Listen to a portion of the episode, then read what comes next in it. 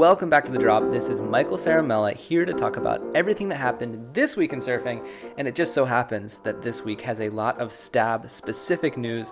To start the podcast off, we are going to reveal the 2023 Stab Surfer of the Year winners in every single category. Then we're going to go straight into the 2024 Stab in the Dark Surfer, who we also revealed this week. Next up, we're going to hear about Coco Ho and how she's starting a women's surfboard brand. We're going to learn exactly what that means and how she's going to pull it off. We're also going to talk about a new short that we have on the site right now that is basically an electric acid surfboard test, except it's not made by Stab, it's made by somebody else. We'll explain soon. And uh, yeah, last couple surf sins of the year coming up too, so a lot to look forward to. And with that, let's drop in. Mikey, how are you? Looking great. No shirt. Ah, feels good to be back. You know, there have actually been talks of making a video component of this podcast for people to enjoy or just anger themselves on different platforms, like perhaps a YouTube or something like that. And I've I've heard that one. It's this new upstart one. so I'm a little um, yeah, I mean, I, I don't know. I, I guess I'd ha- would I have to put a shirt on then? Maybe, maybe not. Sort of part of my brand, but I'm also trying to no get away chance. from that. Yeah, I don't know. There's plenty of shirtless stuff on YouTube, and like people getting all sorts of bad stuff happening to shirtless people. I bet. Now that you put it like that, we could probably put it on a, a host of platforms. Yeah. Yeah. Yeah. Oh, yeah. No, that the floodgates really open up. I think those are the most traffic channels on the internet. Some of the ones you're referencing. Um, anyway, I haven't updated my status. Still sick and just to provide an update on the conversation we had last week about whether or not it's smart to surf when you're sick, my wife is now just hurling accusations I am still sick because I'm surfing at me. Um, wow. It rained a lot here a few days ago, and I surfed immediately thereafter, and so she's she's just accusing me of still being sick and complaining about it because of that. Yeah, just keep at it. Keep just banging away at it, keep banging away. Eventually, you'll get on sick, and then you can say that surfing saved you. That's the plan, my friend. Let's get into the news. Nathan Florence and Caity Simmers are your Stab Surfer of the Year 2023 winners. You saw Caity coming. We talked about it maybe even two weeks out that she was going to be very, very hard to mathematically beat. She doubled. There was the next person. More than doubled. That is hard to mathematically beat. Yeah. That's math for you folks. Uh, meanwhile, Nathan, he had the lead for a bit, and then votes started swinging closer to Filipe. He got him in the end. Nathan got it done. By way of the Stab Premium members. Yeah, that was fun. They swung the vote hard. Nathan was behind by like a significant amount of points going into the last day. He was actually in third place behind Filipe and Ethan. And the Stab Premium members just said, We are having none of that, and just shoved him into the lead and into a very deserving win, in my opinion. Well, thankfully, we have a comment from one of them who identifies as Eric Bogan, who explained the rationale behind the Stab Premium choices. And we'll get into the other, because he mentioned some other stuff here, and we'll get into those after. But he wrote Surfer of the Year, big fucking barrels. Edit of the Year, big fucking barrels. Best YouTube, big fucking barrels. Film of the year, big fucking barrels. WSL, let's give people trestles again, as that is what they want to see. Space exclamation point, which I love. I love that. Thank you, Eric Bogan, for your insights. Um, but yeah, I mean, he's not wrong. I, I like watching people stand in big fucking barrels, and it turns out that he actually wrote that as a comment on the post in which we revealed the Stab Premium members' opinions or the results of the survey that we had with them. And that was because that is exactly how which the opinion was shown in the survey was everybody liked the most barrel, big fucking barrel people. um, but anyway, big fucking barrels got Nate over Filipe in the end. So and there is a bit of a like not a caveat to that, but I ended up talking with Nate. It was going to go in this podcast actually, but we ended up just talking for so long and it was so interesting all the things he was saying that I think we're actually just going to make it a separate podcast that will drop after this one, like probably over the weekend or something like that with our 2023 Stab Surfer of the Year winner. Uh, but one of the things that he gets into is the there's a clear distinction between like big wave surfing is sort of an umbrella term, right? And Nate surfs big waves, that's inarguable. But he's also not doing the same thing that Sebastian Steudtner's doing, right? Like he's surfing tall waves sometimes, heavy waves all the time, but he's doing it in a way that's like more technical than it is just get down the face of a giant wall. And he's looking for waves that are typically wider than they are tall. So when you talk about big fucking barrels, like, yeah, you know, guys can go and pull in at whatever wave, you know, and like, I don't know, there's just a difference between a big fucking barrel and what Nate Florence is doing, which is riding every type of barrel um, and on, on, every size board from nine whatever to six whatever, or maybe five whatever.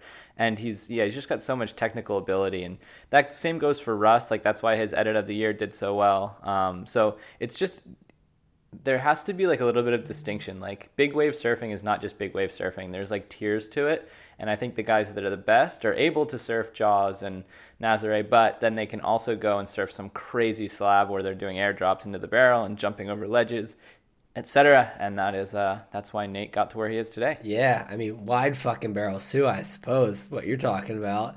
I'm not sure if that's a two way street. I'm not sure. I mean, I'm confident that Nate could go whip into a 69.34 420 foot wave in Nazare and not have a problem with it.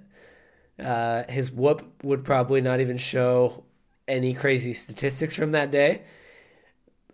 I'm not sure that some of the people that do that could do what Nate is doing. So I don't think it's two way street. I think he's truly a special human being. I went back and looked at his just YouTube output from this past 12 months, and he has films, edits, whatever you want to call them, from Pipe, Jaws, the Azores, mainland Portugal, Ireland, Scotland, New Jersey, Puerto Escondido, South Africa, Namibia, Tahiti, Sumatra, and Australia, which is hard to just put into one country because he went to all many of the most hectic waves there. East yeah. Coast, West Coast, South Coast, yeah. um, Scotland, I forget I've already mentioned that, but like seriously, nobody is doing what he's doing. Like I, I, I don't think we can make that point more clear. Nobody is just looking at a year and what they can do and doing that much and going that hard everywhere. It's fucking wild. It's so cool. And he gets into that in a lot of detail in our chat, so you can listen to that, you know, maybe a couple days after this one comes out. Um, but we have a lot of other categories here that we haven't touched on yet. So the Stab Surfer of the Year 2023 male junior winner, he's a two-time winner now, two in a row for Hughie Vaughan he uh, sort of made his real step into the mainstream, I think, at Stab High last year in Lakey Peak when he took out some really big heads with a couple huge airs over there. Um, this year, he was actually going to have a Stab Edit of the Year entry, but decided to hold on it so he could get clips in Hawaii, which apparently he's been stacking over there. But still, even without a big edit drop or competing, he impressed enough people to put himself at number one. He actually quadrupled the next surfer in terms of points. So it was pretty much a runaway for Hughie. Yeah, I think like you said with his edit, it's like when that comes out, it will be really good. I trust that, but I think when we were doing this, when you heard from the people that had seen him surf in person, which were many people because he travels a lot, um, they're the ones who just don't hesitate and go Hughie Vaughan. Like, there's nobody like him at that age. I do think now that he's a two year champ, I feel like people are going to get a little bit bummed when he's not in the category anymore. But oh shit, like, I just wanted to keep saying Hughie, you know? People forget that, that aging is a thing. Um, and then Sierra, that was a tighter race, though. Sierra Kerr, yeah, the junior. So Sierra Kerr, this one, um, there's one commenter who has really taken umbrage with our point system. I don't know if you've seen him. Uh, he's on Instagram. He's, he's on the site. So basically, the way that we calculate the the best junior is obviously you get points for people voting for you in best junior. However, if somebody votes for you in the best uh, women's category as well, like the adult category, you get those points added to your junior score as well. Because just by logic, if somebody votes for you to be one of the best women or female surfers in the world, that obviously means that you should get those points for junior as well because that's including all the juniors. So, anyway, long story short, Erin Brooks technically got more junior votes than any other surfer. However, Sierra finished number seven in the women's, um, which was ahead of Erin, and those points were enough to push her beyond Erin in the overall junior category. So congratulations to Sierra Kerr. She's another one who, like, you know, we saw her go to the box um, this year, which was really impressive. She went to Tahiti. She did a trip with the um, Australian, uh, what's whatever that, that group is out of Australia, like the, the surfing federation over there. They did a trip to Indo where she got some really good waves, and um, she's been over in Hawaii. She did really well in the Vans Pipe Masters, and she has a film that uh, we're going to be dropping on Stab Premium, I believe, on February 15th. She's been premiering that around the world, but as far as going online, it's going to go to Stab Premium first, and we are so looking forward to that. It's called Precursor and uh, yeah, it is a sign of things to come. There's nothing the current they can't resist. They can't. They're like moths to a flame. they really are. They love them. they love them. They're like, how can we work our one syllable last name into the name of a maneuver or film? and they find ways. They do. It's great. They do. That's gonna be gnarly though. Yeah. It really is. So then we have three other categories that are all related to surf filming. And the first one will go to Best YouTube Channel. This also went to Nate Florence and his primary filmer, Zord, Zord Janko. You've probably seen him, um, at least his name, on Instagram. He's a very interesting character. He also had a little um, cameo in the Vans Pipe Masters broadcast, which was really cool to get some insight from him while he was filming. Uh, they did an amazing job this year, and this was another category where Nate got pushed ahead by the Stab Premium votes. He was actually in second place behind Mason Ho and Rory Pringle, but the Stab Premium members had a clear favorite and pushed Nate to the win there. Uh, on the edit side, this was. Oh, before you get oh, yeah. there, I just have to comment. Zord, great guy, but that name I mean, you have to find a way to make money, and he has in surf filming. He's not making bank, but I think Nate pays him decently well. For fun, he skydives. How fitting is that? How fitting is it that the man named Zorjanko, his favorite thing to do is skydive? It's fucking spot on. Is it not a guy named Zorjanko skydiving? He's got that or being a magician. And that's how he like relaxes it's, too. Choose one. yeah, true. He could have been a, he could have been a musician. That's true. A magician. No, he, skydiving or magician. You got two choices of that name, and he's jumping at planes. It's cool. Anyway, keep going. Sorry, I just had to. On the edit side, actually no, let's do film first. On the film side, we have Repeater by Wade Carroll and Quiksilver. This was um, pretty much a runaway victory. The only other film that came close, actually, was Harry Bryant's Motel Hell, which ironically hasn't even been released yet. I actually feel kind of bad for Harry because his film is sitting in this weird time of year where it hasn't come out online yet, but it has premiered across Australia and now in Hawaii, and I think maybe like California a little bit as well. So people have seen it, but not everybody has seen it. And then next year, if it's up for the film of the year again, because technically it releases in 2024, then he's going to basically have people not thinking about it so for like front of mind because it's going to release earlier later this month. I think also on Stab Premium, so stay tuned for that. Um, but anyway, back to repeater. Wade Carroll um, is I mean, Kolohe Andino probably gave the best description of Wade in his Stab Surfer of the Year picks this year. But he said Wade is pretty much the gold finger of surf film right now. He, anything he touches turns to gold. Um, last year, he actually made the Stab Edit of the Year with Kael Walsh. That was Idiot Box. So he helped Kael win that Bitcoin. And this year, he has helped Quiksilver win Film of the Year with Repeater. So congratulations to Wade.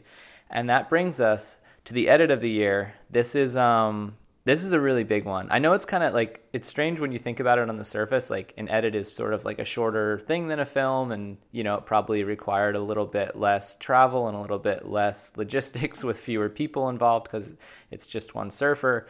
But um, this one wins the Bitcoin, and this was a concerted effort um, on our part to really revitalize surfers making their own parts because just with YouTube and everything going on, it just seemed like everybody was going down that vlog route, and we were losing these sort of culturally impactful moments where surfers were putting their best surfing forward and pairing it with music and really making it their own. So we tried to incentivize this starting last year with a Bitcoin. Um, which we famously bought near its peak and then gave it away last year around $30,000, which was, you know, okay. This year, however, it has rebounded and we're giving away Bitcoin at around $47,000, which is huge. That's USD or around 70,000 in Australia. And that's going to go to Russell Bierke for Outer Edge of Leisure. And we've heard that Russell is going to split that Bitcoin with his filmer, Andrew Kaineder.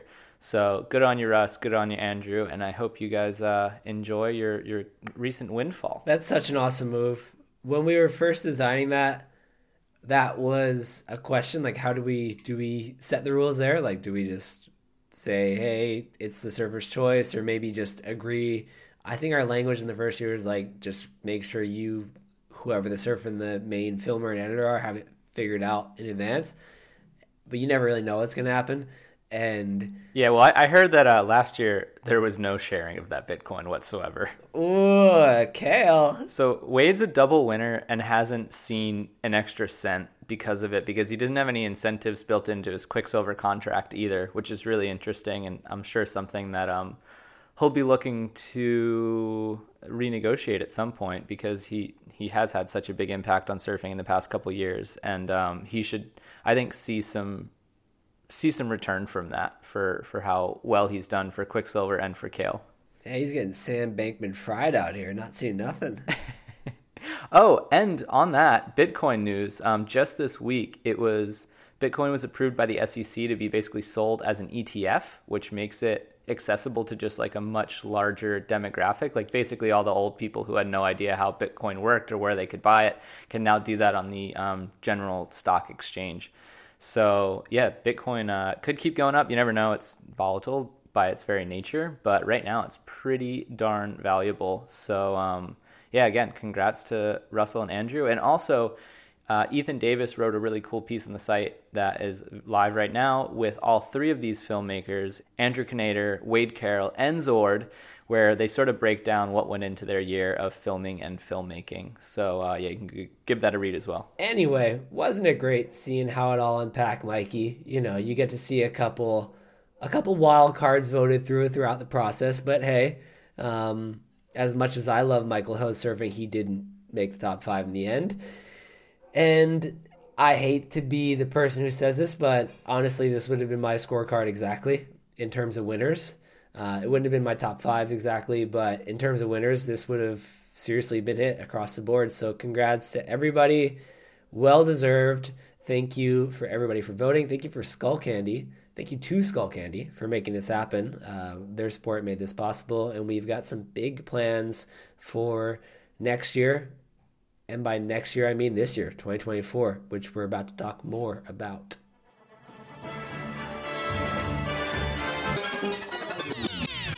Kolohe Andino is our 2024 Stab in the Dark Star. Dark stars are a thing in physics.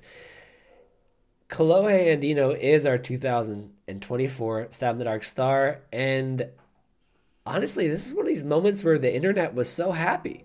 Yeah, well, it's like give the people what they want. Yeah, and everybody was thrilled. I on our site, on our Instagram, the amount of positivity oozing out of this announcement made me so excited. I mean, I I was already excited because I mean we've toyed with this idea for years.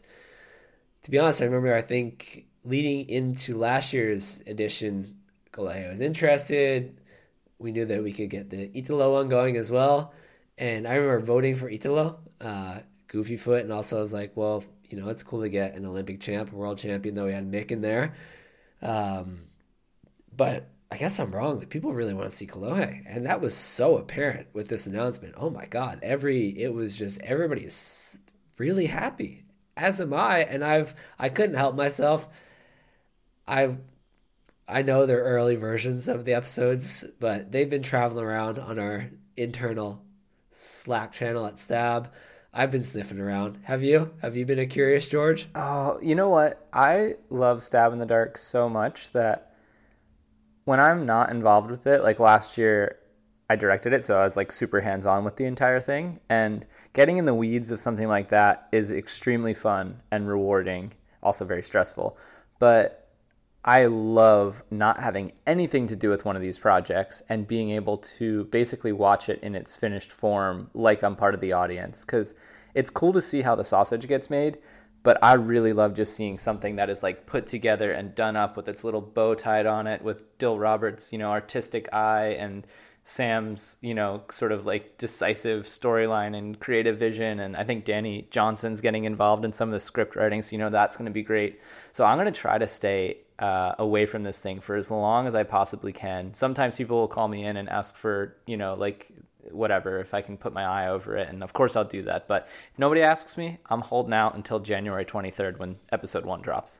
Ooh, well, I don't want to talk about it. I don't want to talk about what I saw because we're going to have a lot to talk about when they finally go live. But yeah, I do want to emphasize just how one somebody picked up your hint, or at least they said in retrospect. They said on the announcement post, but you said that. What were your words exactly? Do you remember? You said like they haven't been on stab in the dark before fully or something. It was what kind was your exact Yeah. Kind of, kind of. Yeah. Well, so, okay, so yeah, this all really spawned from Kolohe had a cameo in Jack Robinson's Stab in the Dark. Jack was the first surfer who had to undergo our Unlucky 13 uh, little twist to the project, wherein after seeing all the boards for the first time up against the wall, he had to pick one to eliminate just right then and there. Like he didn't get to surf it whatsoever. He just, after looking at it, feeling it, he's got to kick a board out. So Jack ended up kicking out a town and country board, which sort of had a different shape to it. Like um, Glenn Pang even said that when he made it, he was trying to make something a little bit different so that it didn't look like all the other boards in the test, and that ended up kind of shooting him in the foot, but also kind of not because it made for one of the best segments of the entire show. Because little did Jack know he wasn't going to test that board, but we were going to have a different surfer do that. So we brought in Kolohe Andino in episode four because Kolohe is a similar build to Jack. Obviously, they were both on the CT and sort of at that same level. They have very different surfing styles, however, um, and they also have very different board breakdown styles. And I think we can say pretty um, just honestly that Kolohe's single board breakdown and that stab in the dark was probably the most like articulate and nuanced of the entire show. Like Kolohe's just a little bit older. I think he's had a little bit more experience and exposure to like surfboards. I know his dad's a total board geek and whatnot. So he was able to sort of just break down what he was feeling under his feet with this TNC in a way that really spoke to the viewers. And so we got a ton of comments saying like, please make Kolohe the next stab in the dark person, blah, blah, blah. I went back the other day and there were at least 10 comments saying that. So we obviously couldn't do that last year. We are doing it with Italo, um, but we remembered that, and this year it just made sense. Kolohe had just um, he had just fallen off tour, and actually, Sam McIntosh um, probably gave the best reasoning behind why we picked Kolohe because I asked him about it the other day about what his official reason was, and this is what he said. Because when you have a relationship with surfers, you can push them to be honest and engaging. With the Jordy iteration, I said he could only do it if he was himself and not the WSL post heat interview version. When they drift off into platitudes, you can pull them back because of that relationship. We've been working with Kolohe for 15 years, and we have that trust. Kolohe is also just great fucking company. He's relentlessly curious. He asks so many questions and changes his mind on fully formed opinions. Um, and also, he just gives surfboards the reverence they deserve. He took the job so seriously. And the upside of him falling off tour was that we had a, longer production window, and this could be our best iteration yet. That is a quote from Sam McIntosh, uh, who was there for most of the trip. And this one was filmed like Jordy's in Indonesia, but unlike Jordy's, it was not in the Ments. It was uh, in Bali and the outlying islands, you could say. Mm, I like that. There's a few islands in Indonesia, like what, like seventeen thousand? So something like that. Yep. Um, so yeah, that was our pick, and we are so freaking excited to get this thing out. I know Kolohe is too. He's been a huge Stab in the Dark fan forever, um, and it was always a dream of his to be on this on this series, and now he's here. And um, yeah, we're going to be like I said, launching it on January 23rd. But before that, next week, I believe on the 16th, we are going to do the Shaper reveal. So we have 13 Shapers this year. Uh, obviously, some of the old favorites and a couple new faces as well. Mm, oh, it's so good. Stab in the Dark season. It's here, folks.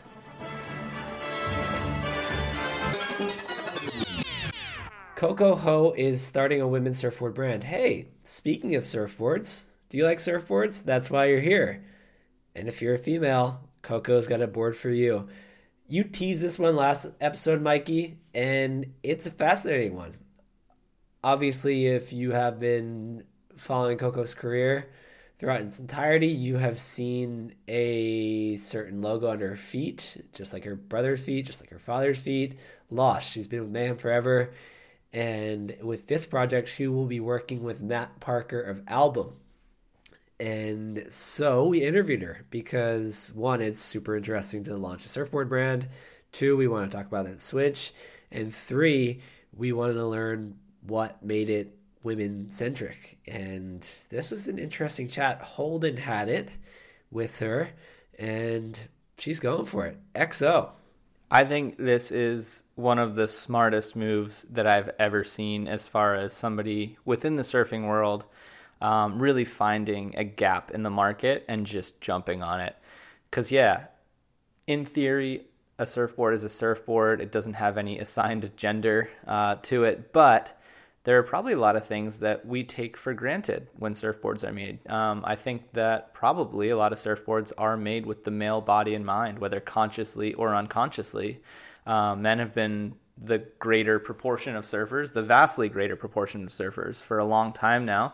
And so, if you're a shaper, you're going to obviously try to shape to the biggest demographic that's available because that just makes the most sense. But women are surfing more now than ever. They're surfing better than ever, and it only makes perfect sense that um, somebody would come in and create a range of boards that are better suited to their tastes, better suited to their sort of bodies and the way that they work and move through the water. And Coco seems to be, um, yeah, basically jumping right on that, and I think it's just brilliant. And I think they're going to have a lot of success. One thing I have to push back on, Mikey, is that one thing that's called out in this interview is that women's boards should be more narrow. So we have we talked to every server who started the 2023, so the last full CT season, and got their board dims. And on average, when you look at the ratio of a board height to width, women in that set were actually riding wider boards than men on average. It was not a big difference, but it was a difference. Then again, that is standard shortboards. Er, that we asked them for their standard shortboard dims, and I mean, typical albums. Like I saw one on the site today that it was five one by twenty and a half. So you're dealing with a much different surfboard, a much different object, much different set of dimensions, and so I did read that and was like, okay, well, I could I could look into this and I could see, and I found that, so I was like, oh, okay, interesting. But that said, that's just a small point. I did just want to say, huh, well, I found that interesting insight, and uh, I'm sure there's a ton of other things you could do to optimize the board for the female body or for the female eye. Like it's. I don't know. I guess maybe an interesting connection. Maybe this is a terrible connection, but it's interesting. Is uh, Stanley Cups? Have you seen this phenomenon? Stanley Cups? Yeah, not the hockey version. Oh shit! Shit! How do you put that together? Ho- hey, we talked about hockey we on this program. We're a hockey, hockey program now. Shout out to all the backcountry skiers who like our program. okay, so for those people listening, perhaps even Buck, that have no idea what I'm talking about, so Stanley is a company that has made like durable mugs for I think over a hundred years. Like they like the like people who went to the freaking work on the railroads had like Stanley mugs, and they're these really insulated things. You could put coffee in them to keep them warm. You could put something cold in there to keep them cold. I think the older versions even came with like a sort of screw top that turned into a cup if you wanted to use it like that, so that you could pour your coffee into the cup, and it was all part of the same thing. Anyway, um, something happened in the last couple of years where I think it, I think it started actually with just like a female blogger who wrote about this one Stanley Cup that had um, a handle and it had a straw, and she said like how perfect it is for like daily use. And then a bunch of women who read her blog started buying it, and then the CEO of Stanley caught on to this, and he's like, "Oh, what if we made the cup less of a functional tool and more of almost an accessory?" So what they did is they completely changed their um, strategy for like marketing these things. They made them in a bunch of different like pastel colors, kind of women friendly colors, and um, they started marketing them to women. And they went from something like um, 25 million in sales to 250 million dollars in sales in a couple of years. Sorry, just fact checked this. It was actually 70 million to 750 million. So still 10x. Just by changing the coloring, just by changing the marketing a little bit. So the point is that this was typically a, a tool that was used by men who were like workers or whatever and needed something sturdy and reliable. And with just a little switch, just making a few minute changes, they found this new market that 10xed their income. I don't know if it's going to be the exact same thing with these EXO boards with Coco, but I could very well see that happening. I think there's a, a lot of women out there who just ride performance boards and whatever because that's what's sort of available like that's the options that they have in the market. It's either they, they ride performance boards or something that is so far away from performance that it's basically like an egg or a log or whatever. But i think there's this middle ground that coco's trying to fill where it's like these kind of fun performance boards like little twins that you can still rip on. Like she says she still rides them out at like four to five foot rockies. And i think that it's really really going to appeal to a large demographic of women. And i think it could also change the way that young women see and approach surfing. Like right now, it feels like you kind of have to do contests or else you, you can't really have a career or whatever in surfing. And now, someone like Coco, someone like Jaleesa Vincent, who also is starting a female board company, um, whose name I don't even know if I should say it on this podcast, but I will. It's Pussy Surfboards. Um, she's doing that over in Australia. Oh, you bad boy. I know. So I think that they're going to not only um, be successful in selling their boards, but they could be successful in marking a sort of cultural shift in female surfing and what it means to be a surfer. Because, yeah, I just I don't think everybody needs to be riding pointy boards from birth. I think you could go a different way with it, and I think that these brands are gonna make that a more viable option for young girls and women. Yeah, dude, extra straws too. Throw them on. Also, I, we we kind of got ahead of ourselves too. So the impetus behind this was Coco going on the electric acid surfboard test in 2020 and basically riding a bunch of boards that she never really believed you could ride in anything other than like two foot surf, just a bunch of like twins and fun boards and stuff. And she found this board by Matt Parker um, and she just fell in love with it. And after that, she had a few years where she would just get boards from Matt. And then they started talking about like, hey, what if we did a thing together? Because I guess Matt had always wanted to do a uh, female centric board brand. So, technically speaking, uh, Album is not connected to this at all. It just so happens that Matt Parker, the creator of Album, is going to be the shaper behind EXO. But they're also finding a female shaper. There's a woman in um, Australia that Matt and Coco are working with that she's going to be shaping a lot of these boards as well. So, not only are they for females, but they're by females. Uh, so, if you want to find anything more, obviously Holden did a great interview on the site. But, um, Buck, anything else stand out to you?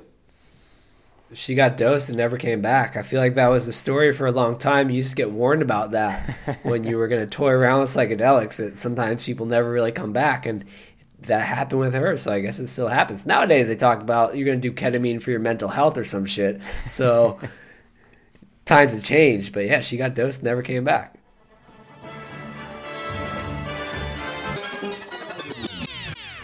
Premium Peak. Did Pyzel make their own electric acid surfboard test with Jai Glindemann? Be careful, Jai. We saw what happens. John, John, be careful. Maybe John is looking at it like I need kind of a more alt guy. I got all these, I got all these goddamn world title trophies weighing me down. John and Tyler just bringing home all this goddamn hardware that is uh, really cumbersome for me to store in my office. I need some alt guys. and it's funny too, because like Jai's, I wouldn't even consider Jai an alt guy. Like in my mind, Jai could get on tour and fucking win contests if he wanted to. He just happens to not seemingly be going that competition route, at least right now. But he surfs so fucking well. Like, I, God, you watch this guy surf. I mean, this. I think this thing is like 18 minutes long, and I just watched most of it with my jaw dropped at how perfectly and beautifully he serves. What's the weirdest board in there? Probably the one he picks. Oh, oh, he's gonna get dosed, never come back. I mean, can we, in a world where Chris Moore is not going to serve the full CT season, can we talk about? And John's kind of been like at least he's been talking publicly about the idea of it. Like, can we admit that the tour isn't the best route for like? I feel like sometimes people like Coco had her years on tour. It was great, but I feel like young surfers, it's just such like a. I guess maybe it's a a way to validate yourself so objectively. It's saying like, "Hey, no, I'm good at this because I made this thing." It's very clear, you know. Whereas to like just put out a good film or do something else, it's not as clear. Um, but I think if Jai went a more free a more free surfing route and even a more alt route, maybe uh, it'd be a good thing. Like, do we need everybody on the WSL? I don't think so. I mean, imagine John John right now. Like, he surfed all of last year without an injury, which is like an achievement in and of itself. But he didn't make the top five. And then he has to watch his brother win Surfer of the Year, just going around the world surfing all the best waves. Like there must be his mind must be going like, what am I doing? like shit. Like everyone knows he's the best surfer in the world, but the fact that he doesn't get to even really display that, like, and he's, I, I'm trying to think of an analogy. It would be like if the best golfer in the world went around and just played like shitty municipality municipal courses all year long. You know what I mean? When people are out there playing Pebble Beach and Augusta, just like you know, I don't know, like it's it's crazy. It is. Shout out to the snowbros out there. When I was at Quiksilver, I once pitched an idea. I think to get like the best guys to just ride like we set some limit on like the altitude, just like the shittiest mountains, and make an edit out of that. And it was like, like what are you talking about? that actually sounds. So I, I had that, that, idea. I was like, well, won't it be relatable? Because it was like I was seeing like more relatable surfing or something. I was like, get these people just have like draw weird lines on these like shitty mountains that are like more relatable for people. I would watch. Shout out Snow Bros, Ski Bros. Yeah. anyway, so yeah, I get what you're saying, and anyway this thing's cool, Mikey. I've not watched it yet. I got to be honest with you, I've not watched it yet. That's why I asked you what the weirdest board. Can you describe this weird board, that one, or do you want to? You don't want to burn that for the people, do you? No, because so the way that this works is um, Pyzel, and he admits straight up. We talked to him. He's like, "Look, we understand that this is basically electric acid. Like he gives Jai five different boards, all not existing models currently. They're all a different color." And he basically tells Jai, "Go ahead and ride all five of these boards, surf the shit out of them. We're gonna film it, and at the end, you're gonna pick your favorite, and that's gonna become your signature model." And Jai goes and does it. He rides boards like one of the boards actually looks pretty long. It looks like it's like six two, like a six two twin fin or something like that, but like pointy, like something that you'd not really expect. And like he's ripping on all the boards. Um, I'm not going to tell you which one wins just yet, but I will tell you that. Uh, it uh, it started off actually as a board for Eric Knutson, who is John John's filmer, and Eric wanted a board that was sort of like a one board quiver that he could bring around the world with him, because as you can imagine, they have like way too much gear to bring with them between all of John's boards, all their camera gear, etc. So he just wanted one board that he could throw in a board bag and surf anywhere and have fun. And Pyzel actually didn't even really love the look of this board, but he said Eric loved it and other people loved it, so he gave it to Jai to try out, and uh, Jai fell in love with it as well too.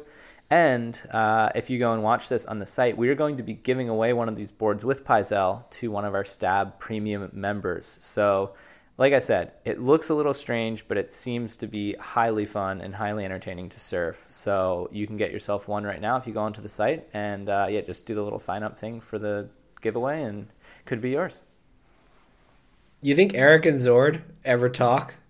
And he's like, "Oh, I just need a board." I'm like traveling the world. It's like, "Oh, Zord's like, you think you travel the world?" well, do you ever think that Eric and Zord are talking, and and Eric's like making these like film masterpieces that get like eighty thousand views on YouTube, and Zord puts out his like raw session with Nate, and it gets like a million views. and Zord's like, "Yeah, who's the better filmmaker?" it must be fun really interesting Thanksgiving. oh man, what a time to be alive. All right, well, that's what's going on. Go give it a watch. I promise just the surfing alone is enough to just dedicate 20 minutes of your weekend to, and the fact that you can win a board on top of it is great. And I'm not going to tell you which board wins in terms of what it looks like because you'll be able to pick it out pretty quickly the first time you see it on screen. But I will tell you its name because that is not used in the edit, and that is the Precious. So that is the Pyzel Precious new model Go get it on Stab Premium.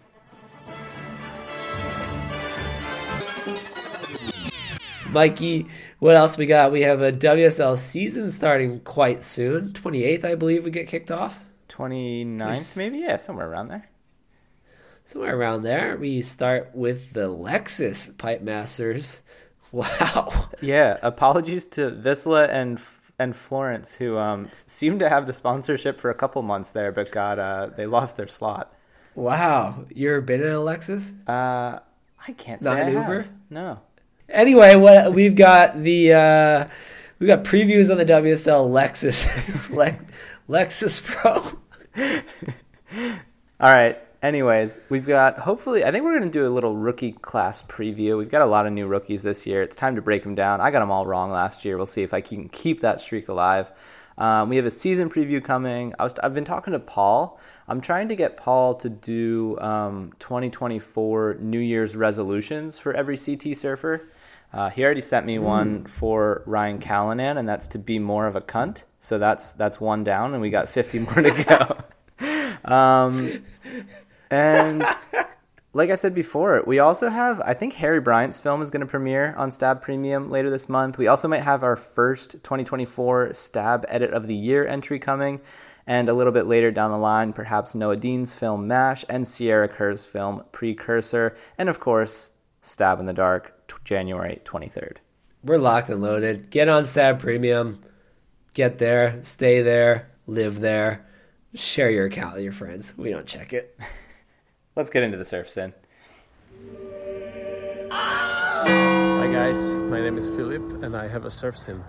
It happened in 2014 where I was going to be a journalist at Quiksilver Pro France and just before that there was a Tahiti Pro and the famous finals uh, between Kelly and Gaby and uh, yeah, after that, there was a post on Kelly's Facebook page. There was stated that no matter how good he is, I'm gonna beat Gabby. And so I asked Kelly about it, and he said, No, I didn't. No, I didn't. A few moments later. No, you're making stuff up. I never said that. Yeah, so uh, that was my only encounter with the 11 time world champ, and that wasn't the best one. So I don't know if I was a bad journalist. I certainly didn't check it right before the event, or if somebody remembers that post too, that would be awesome. And if not, I'm ready to take a penance and apologize to Kelly. Cheers. Ooh, I love a Slater Surf Sin. I love a Slater Hmm. Surf Sin. We ran that segment briefly when Slater was turning 50, I think, about Slater stories. And so we dug up some great ones there. But one of my favorite sins, as we're nearing the end of the sin period, uh, we have a few more good ones we're sitting on. We really like this one, so we put it in as well. But as we're nearing the end, one of my favorites of all time was the guy who left a note on Kelly's car. Do you remember this one? Uh, yes, of course. Yeah, he left a note on Kelly's car in um was it Maroubra? The where the Bra Boys Yep. from? Yeah. Yep. QS there. Kelly was serving it because he was in Australia. Um, a child, 14 maybe, wrote a note saying, You're going to get smashed, referencing his heat the next day against a local surfer. Kelly interpreted that as some big jujitsu trained person is going to fight me and pull me out of my bed and beat me up. Kelly referenced it in the Bra Boys documentary, and this guy has just been living with that for years. All time surf sin. Uh, I don't think this one is as quite as good as that, but it's still a good one. But you're also you're you're not a real surf journalist if you haven't made Kelly Slater mad at you at some point. No, you're not. You're really not. And so this guy, I mean, being from Eastern Europe, not from a coastal place, he got right in there, got in the mix, which you got to respect. He edited this really nicely too. He sent us a nice video that he pulled the cl- he pulled the clip of Kelly. I feel like there was that era of Kelly where he spoke that way too. I don't feel like he talks exactly the same then, but I feel like maybe that same kind of era, somebody accused him of doping, and he kind of took that same tone against the person, just being like, "You're f- just so wrong." Um, and so, yeah, when he said this, I did. It's a hard one because I think Kelly is one of those people that has a really just insanely good memory. um, especially when he's saying something confidently like that. Like I, I would trust Kelly's memory, but at the same time, in my head, I'm like, oh, I kind of remember Kelly saying he's gonna smash somebody, but maybe it's just like. Maybe it's just because Kelly smashed a lot of people over the years, and uh, I'm thinking. Well, this "Ah, guy's also talking about a Facebook post. Like, I know Kelly's pretty prolific on the socials. Like, it started with Twitter back in who knows when, and now obviously it's more focused on Instagram. But Facebook, like, is Kelly really getting on Facebook, just throwing out like status updates about smashing Gabriel Medina? It doesn't seem very likely to me. the way that he Facebook was the thing for a while, man. Facebook was pop. He was probably like, "Hey, I can't." When Instagram started, and if you go to this timeline, what was this? 2014. Yep. I guess Instagram was still decently a force by then, but like early days, Instagram was shit. It was people taking stupid photos, putting even stupider filters on it. You couldn't have any fun. And so Kelly's probably like, this is dumb. It's just a bunch of weird looking ass photos that like 18 year olds think look cool because they have bad taste. Uh, Facebook, you go on and you're getting comments, you're getting thumbs ups, you're getting all these things. I would, I bet he was a Facebook man. I, I want to believe this guy, Mikey. I really do. He was a Candy Crush guy, and I feel like Candy Crush and Facebook go hand in hand, so you could be onto something. I really feel like he was a Facebook guy. That might be where he still gets much of his information these days regarding uh, medicine.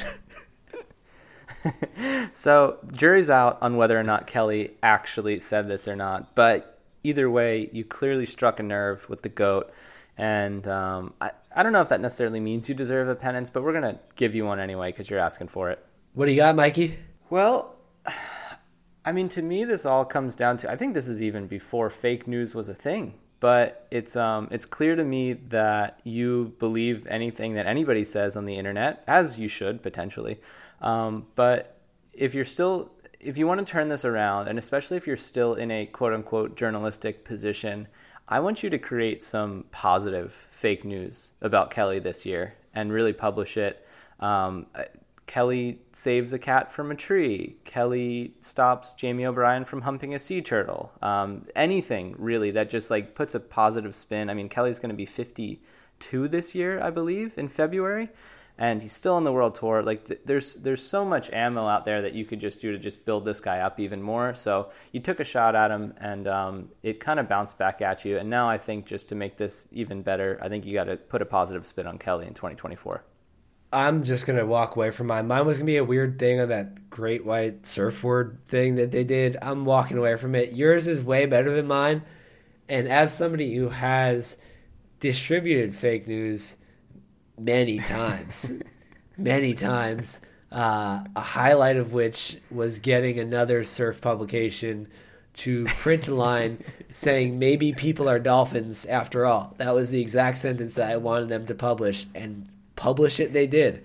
So I am just going to offer advice rather than penance. and I would look at like Google Kelly, I think when there was a massive swell on the North Shore once, I think it was a Chris Bryan's wife, um, and Oh yeah, he saved a kid. and young child were crossing the road, and a, just a set came in. They didn't see it because they're on a road, and they're like, waves don't break on roads, but when it's you know 50 foot on the North Shore, it does. And Kelly happened to be there right at the time and saved a child. If you were able to put something on an Eastern Euro- European website that just was like of that similarity, like it's so hard to fact check that just like if you put it out there, I guarantee you you could get surf sites to pick this up. If it's just one thing, make it related to your area where nobody else is going to question it, and um, guarantee it. Just make it a little bit difficult to fact check, kind of minor, just something like happened in a flash. You have to be there, and so yeah, we might bite. It may be an elsewhere on our site. So Yeah, bonus points if Stab if Stab Bonus- somehow manages to, to repost it. So good luck. I really believe in you. This is a penance that I think is very achievable. And uh, Mikey, great job because you pretty much talked me out of some weird great white thing um, that was going to do nobody any any favors. So great stuff. Your mission is clear, my friend. Go heal.